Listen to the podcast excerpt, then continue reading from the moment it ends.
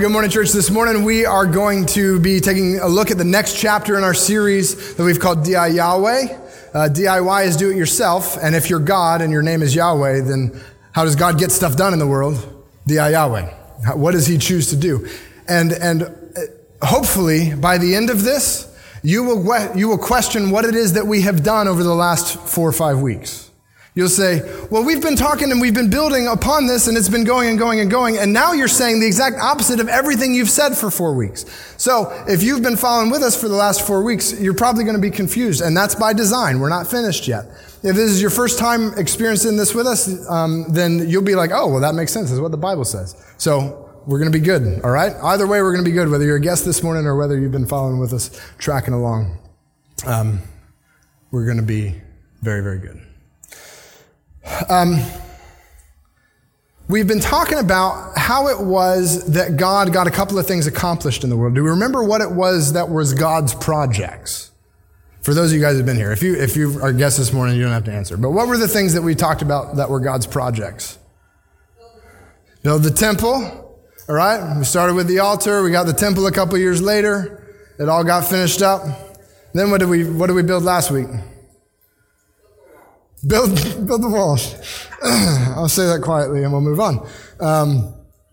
So we built a temple, and then we built walls to protect the city around it.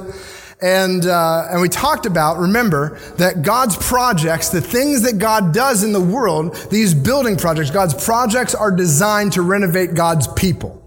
It wasn't necessarily about the building, and it wasn't necessarily about the wall. It was about what did God need to renovate in God's people. And that in the course of those projects, people got serious about what was going on between them and God, and they took action steps to correct the sin in their lives. So God's projects are designed to renovate God's people.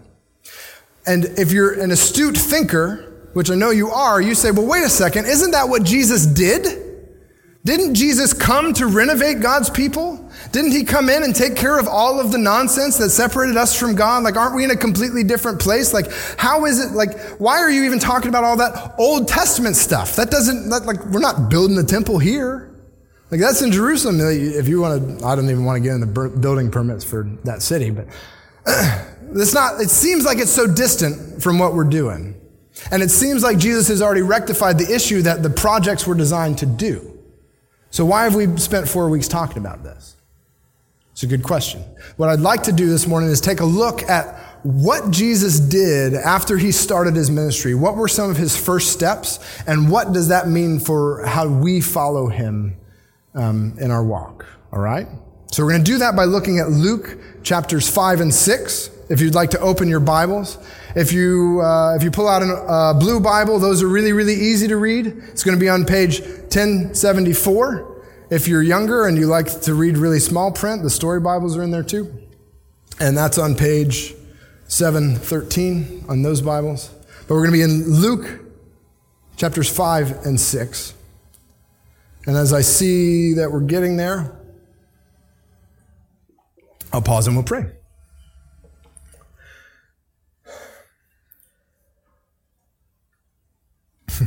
Jesus, there is no one like you.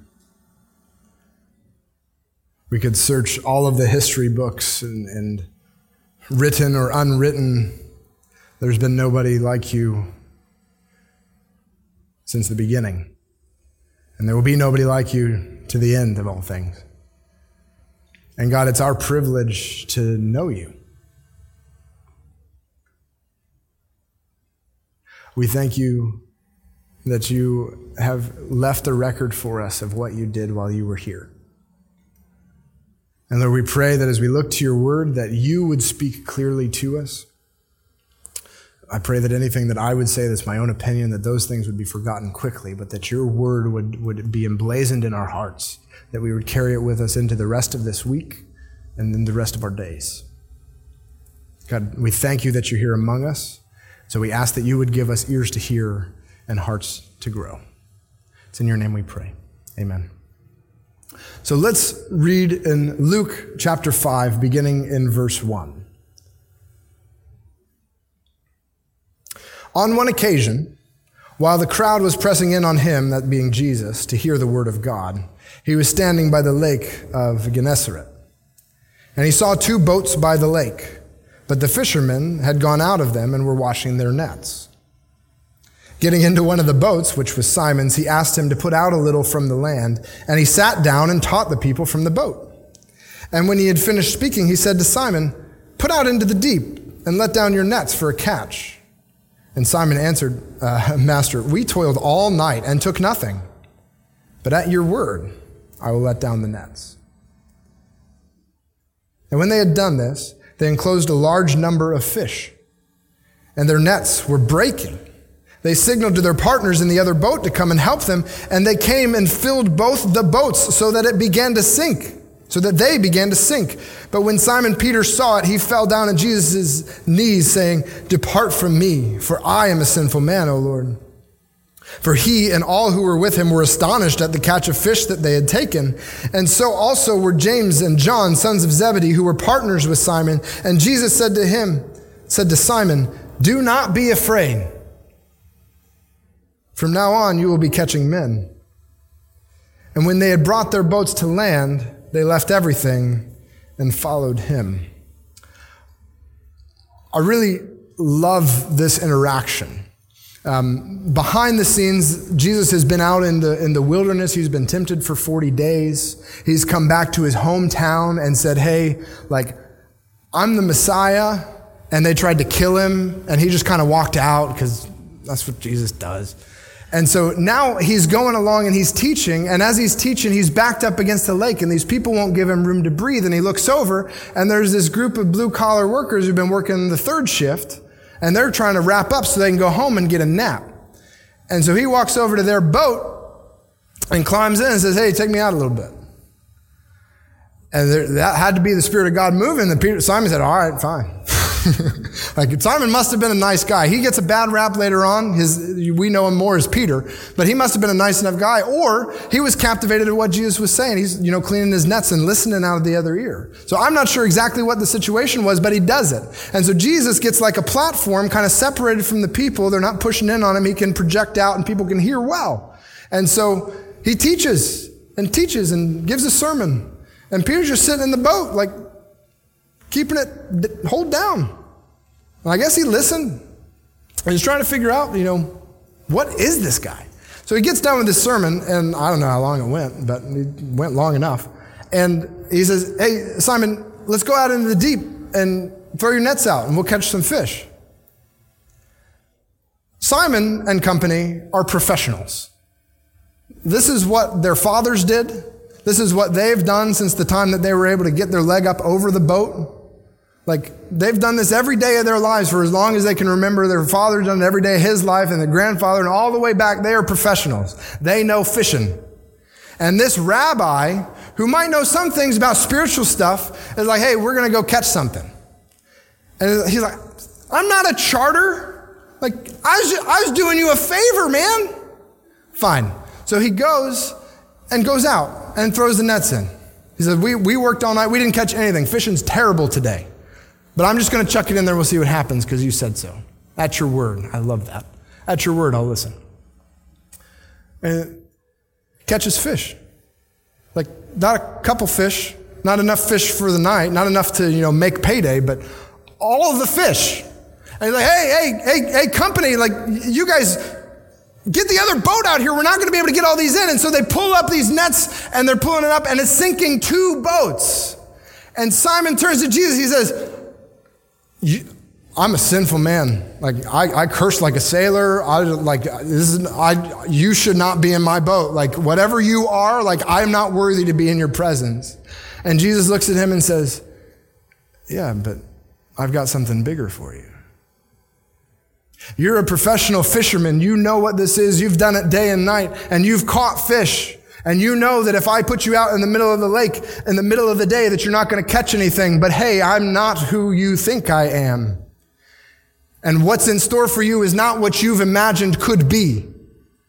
And so trust me, and I will make you catch men."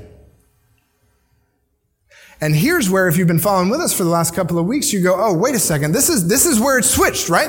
This is where we go from making like projects and things to now we're talking about spiritual things. Jesus came and he like didn't like the temple and he preached at the Pharisees and he didn't like those guys very much. And he was like, look, I'm going to tear this temple down. You guys spent a lot of money to build it, but it ain't going to stand. And 3 days later, it's going to be. So like he had a lot of things to say, and there's a lot of background. I'm not going to get into that. But you say, but here's the switch, right? He's calling his disciples out and he's saying, you're not going to be working with fish. You're not going to be worried about your provision for every day. Like you're going to be catching men. The focus of what I'm trying to do is going to be other people now. And I think that that's kind of where we want to go.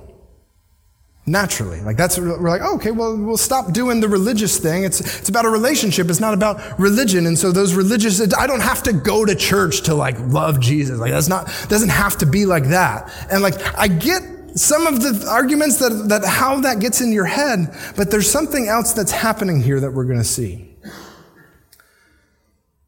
So before I undermine everything that we've talked about for the last 4 weeks, let me ask you an application question real quick.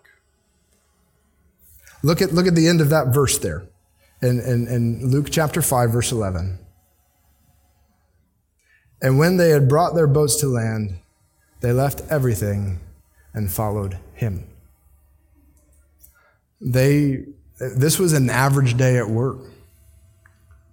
And they were out cleaning their nets because nets are expensive, but that's how you make money.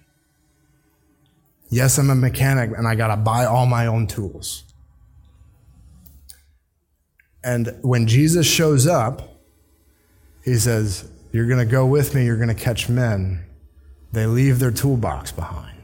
They leave their boats. They leave their business. They leave their stability. And they go and follow him. What do we hold on to that keeps us from following Jesus? Because the invitation comes to us.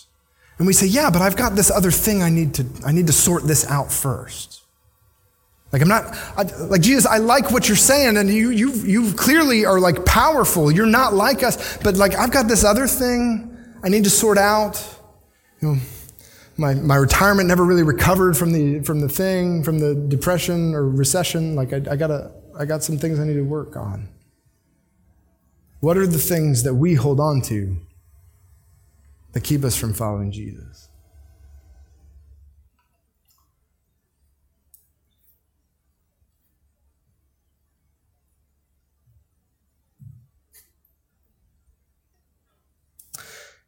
Because God's renovated people love their neighbors. He's saying, look, you guys are doing your own thing. You're making bank. Like you're going to have a great haul tonight. But I'm going to teach you how to catch men. God's renovated people love their neighbors. And I think that leads us to ask, what is love? Like we hear that word a lot. It happens all the time. I love tacos. I love you. I love, you know, the Tampa Bay Buccaneers. We can't mean the same thing by that, right? What is love? And our society, our culture will tell us. And the thing that's interesting is like, you can know what a word means and not know how to define it. I see this with my kids where I can tell them a sentence and they can do what I told them to do, but I can go back and ask them a question about a word that I used in my instructions and say, what does that word mean? And I don't know, but I knew you wanted me to do this. So love is kind of like that. If you were to ask your neighbor, what is love? They would, I don't know. It's what it is. It's like how there's feelings and stuff and it's emotions and Valentine's Day. And that's not the Bible's picture of what love is. Love is actually a commitment, regardless of your feelings. Love is choosing to see and meet a need for the other person's best interest. And there's an excellent example of that in Luke chapter 5. If you look with me at verse 17. Luke chapter 5, verse 17. On one of those days as he was teaching, Pharisees and the teachers of the law were sitting there who had come from every village of Galilee and Judea and from Jerusalem. And the power of the Lord was with him to heal. And behold, some men were bringing on a bed a man who was paralyzed, and they were seeking to bring him in and lay him before Jesus. But finding no way to bring him in because of the crowd, they went up on the roof and let him down with his bed through the tiles into the midst before Jesus. And when he saw their faith, he said, "Man, your sins are forgiven you." And the scribes and the Pharisees began to question, saying, "Who is this that speaks blasphemies? Who can forgive sins but God alone?" And when Jesus perceived their thoughts, he answered them, "Why do you question in your hearts? Which is easier to say, 'Your sins are forgiven you,' or to say, 'Rise and walk'? But that you may know that the Son of Man has authority on earth to forgive sins," he said to the man who was paralyzed, "I say to you, rise, pick up your bed and go home." And immediately he rose up before them and picked up what he had been lying on and went home, glorifying God. And amazement seized them all, and they glorified God and were filled with awe, saying, "We have seen extraordinary things today." So Jesus is on the preaching circuit. He's popular. And people, the teachers are coming from all around. Like, he's the new kid on the block. Like, why is he drawing so many crowds? Why do people? They're coming from Jerusalem. Like, they're traveling. And so he's speaking in the house, and it's packed. Like, no pews, no cushions, no AC. Like, people just jammed in there, shoulder to shoulder, sitting on the floor, whatever it is.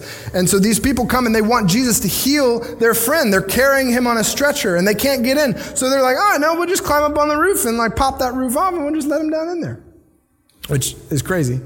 And they do it. They rip off this guy's roof, and they let him down in. And Jesus is like, "Hey, your sins are forgiven." See, I wrestle with stuff like this. Jesus, it's clear to me he wants you to heal him. It's clear to me, like, he wants to walk home today. And you see this, and you say, "Your sins are forgiven." Like, I don't know, that's what he came for. But Jesus sees his need. There's times where we come to Jesus and we say, "Jesus, I just need this, and I need this, and I need this, and I need this." And he says, "Your sins are forgiven." And we say, "But Jesus, I need these other 5 things." And he's saying, "I've forgiven your sins." And he's like, you're like, "Jesus, why aren't you meeting my needs?" He's saying, "Your sins are forgiven. I've met them all." Like, don't you understand that the spiritual root of separation from God is paid for? Like, I have the authority to do this. And the things that you think you need, you don't need. And so he turns to the teachers and says, because they're upset and they're just kind of muttering to themselves. They're not listening to what, you know, or they're not thinking about what's going on. They're like, "Man, this guy thinks he's God. He's forgiven sins, and only God can do that. This is blasphemy." And he's like, "Hey, yeah, by the way, I am. Like, and just to show you that I can, like, which is easier for me to say, 'Your sins are forgiven'? Like, if I say to you, 'Your sins are forgiven,' you're like, "Well, maybe she feels better, but, like, how do I know that anything actually happened?" He's like, "Hey, in order to prove that what I said was actually true, like, get up and walk home." And he does. And so here is where I feel this tension as we've been going through this series of DIY Yahweh. How does God build stuff in the world? Isn't God only concerned about people? Isn't he only concerned about spiritual things? But we see, even as he's calling men away from their work to be fishers of men, he is meeting people's material needs.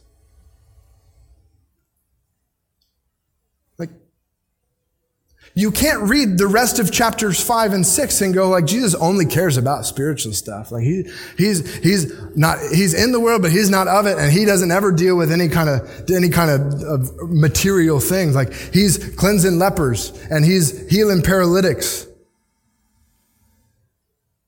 He cares about what is going on in the world. And so this division that we have, like, if I'm going to preach the gospel to people, that means that I have to meet their spiritual need and just ignore the material stuff that's around.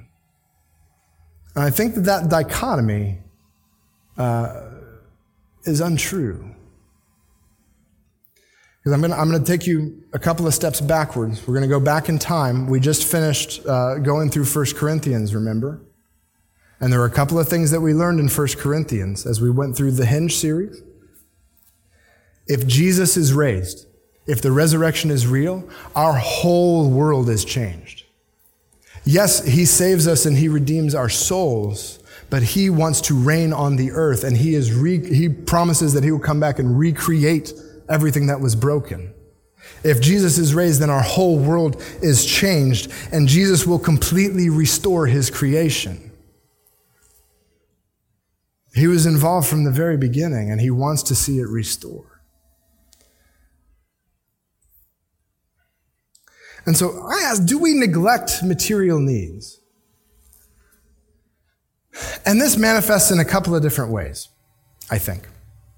One is we see people, like James is real blunt about it. We see people in need and we say, hey buddy, let me pray for you. Or that's John, excuse me. John addresses it really. He says, hey, I see that you're in need. Like you need some clothes. Like, sorry about that, let me pray for you. And then we walk away with a closet full of clothes at home. Like that's one of the ways that we do it. And James says, pure religion is caring for widows and orphans. Like those aren't people of material, like, wealth, substance. Caring for them means buying them food. Caring for them means making sure that they have a place to wash themselves. Do we neglect material needs, fooling ourselves into thinking that we are more spiritual for doing so? Because that wasn't Jesus' MO. He is keyed in on training his disciples to catch men, to minister to people. And part of his ministry is meeting material needs.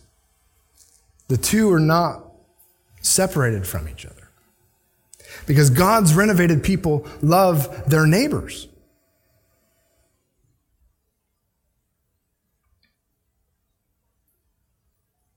And love is choosing to see and meet a need for the other person's best interest.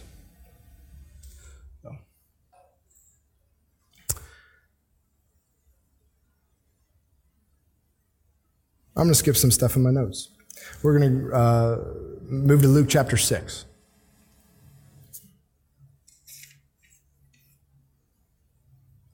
In Luke chapter 6 in verse 12. Speaking of Jesus, it says, in these days he went out to the mountain to pray. And all night he continued in prayer to God. And when day came, he called his disciples and chose from them 12, whom he named apostles. Simon, whom he named Peter, we've already met him, and Andrew his brother, and James and John, and Philip, and Bartholomew, Matthew, and Thomas, and James the son of Alphaeus, and Simon, who was called the Zealot, and Judas the son of James, and Judas Iscariot, who became a traitor. And he came down with them and stood on a level place with a great crowd of his disciples and a great multitude of people from all Judea and Jerusalem and the seacoast of Tyre and Sidon. If you're not familiar with that area, that's just a big area. Who came to hear him and to be healed of their diseases. And those who were troubled with unclean spirits were cured, and all the crowd sought to touch him, for power came out of him and healed them all. See, I want you to notice here that Jesus is building a team. And we've addressed this in other things too, but I just want to highlight, like, this is Jesus, like perfect Son of God. He's got his stuff together. And when he goes to build a team, what does he do first?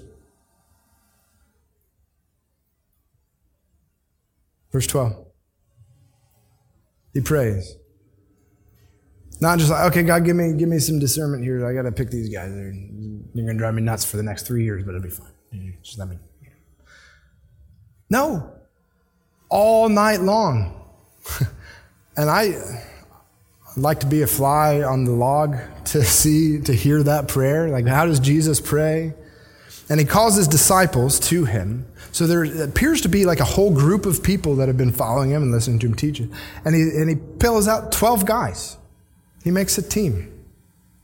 And look, Simon, in his first interaction with Jesus, when he says, get away, like, you have nothing to do with me, I'm an unclean man, like, and Jesus invites him in, that decision to follow Jesus was the last time he was alone.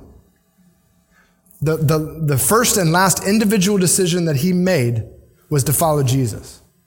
That in the moment he chose to follow Jesus, Jesus brought him into something that was larger than himself. And This is a subtle point that I think we might have lost at some point, but your Christian faith, the idea that I can follow Jesus alone is wrong. Like, we look at the scripture and he's always building teams. He's always writing letters to churches. Churches, there's more than one people. You can't be the church by yourself. And so when you choose to trust Jesus, he pulls you into a new family. And that means you're in a new family. And I say it like that because sometimes we don't even think about it. It's like with family, they don't go anywhere. You can't get away from them. They always know your business, whether you want them to or not. And they care about you, whether you want them to or not. There's sometimes you just want your family to just leave you alone. I don't want to talk to you. I don't want to deal with you. But God takes you out of your loneliness and your death, and he puts you into another family who's in your business, who's trying to pray with you, who's trying to lead you to follow into Jesus, and you can't do it by yourself. We've already seen in building the temple that God prepares circumstances to build teams fit for his work. And Jesus does it here. And he begins with prayer.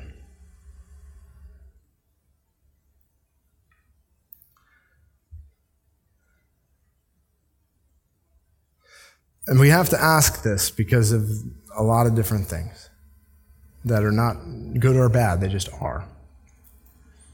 But how will I connect with the team this week? If it's true that when you choose individually to follow Jesus, he takes you from that and puts you into a new family, puts you on his team. Like, how will I connect with my team this week? If I only showed up for games, my team would be mad, and I wouldn't be good, and the coach wouldn't put me in. And there are a lot of people that are in that situation, and they're mad at God for it. But how will I practice? What does rehearsal look like? How will I connect with my team this week?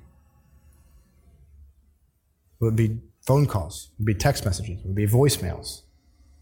Will it be, let's go get coffee? Will it be, I got this yard project going on right now and I need somebody else to suffer with me through it. Come do manual labor with me. Would be, how will I connect with my team this week? And how will I connect with the coach this week? Because typical practices, the coach shows up. He's there before everybody else. He's there after everybody's gone. So how will I connect with the team this week? But how will I connect with the coach? Because God's renovated people love their neighbors. It's not just about getting on the team, making the team so we can win the games. It's like actually going out and bringing more people into the team. Like, hey, you think you building your own like kingdom over there? You think that that's going to be fulfilling for you? I'm just telling you, you're actually dead, and what you're building is an atrocity. Like, hey, come build something better. Come build something that will give you life. Like, leave what you think you've got and join this family. Because God's renovated people love their neighbors. And I'll just close with the couple of words from the next sermon that Jesus preaches in Luke 6. I'm going to begin reading in verse 20. And he lifted up his eyes on his disciples and said, "Blessed are you who are poor, for yours is the kingdom of God. Blessed are you who are hungry now, for you shall be satisfied. Blessed are you who weep now, for you shall laugh. Blessed are you when people hate you and when they exclude you and revile you and spurn your name as evil on account of the Son of Man. Rejoice in that day and leap for joy, for behold, your reward is great in heaven, for so their fathers did to the prophets. But woe to you who are rich, for you have received your consolation. And woe to you who are full now, for you shall be hungry. Woe to you who laugh now, for you shall mourn and weep. Woe to you when all peoples speak well of you. For so their fathers did to the false prophets. But I say to you who hear, love your enemies. Do good to those who hate you. Bless those who curse you. Pray for those who abuse you.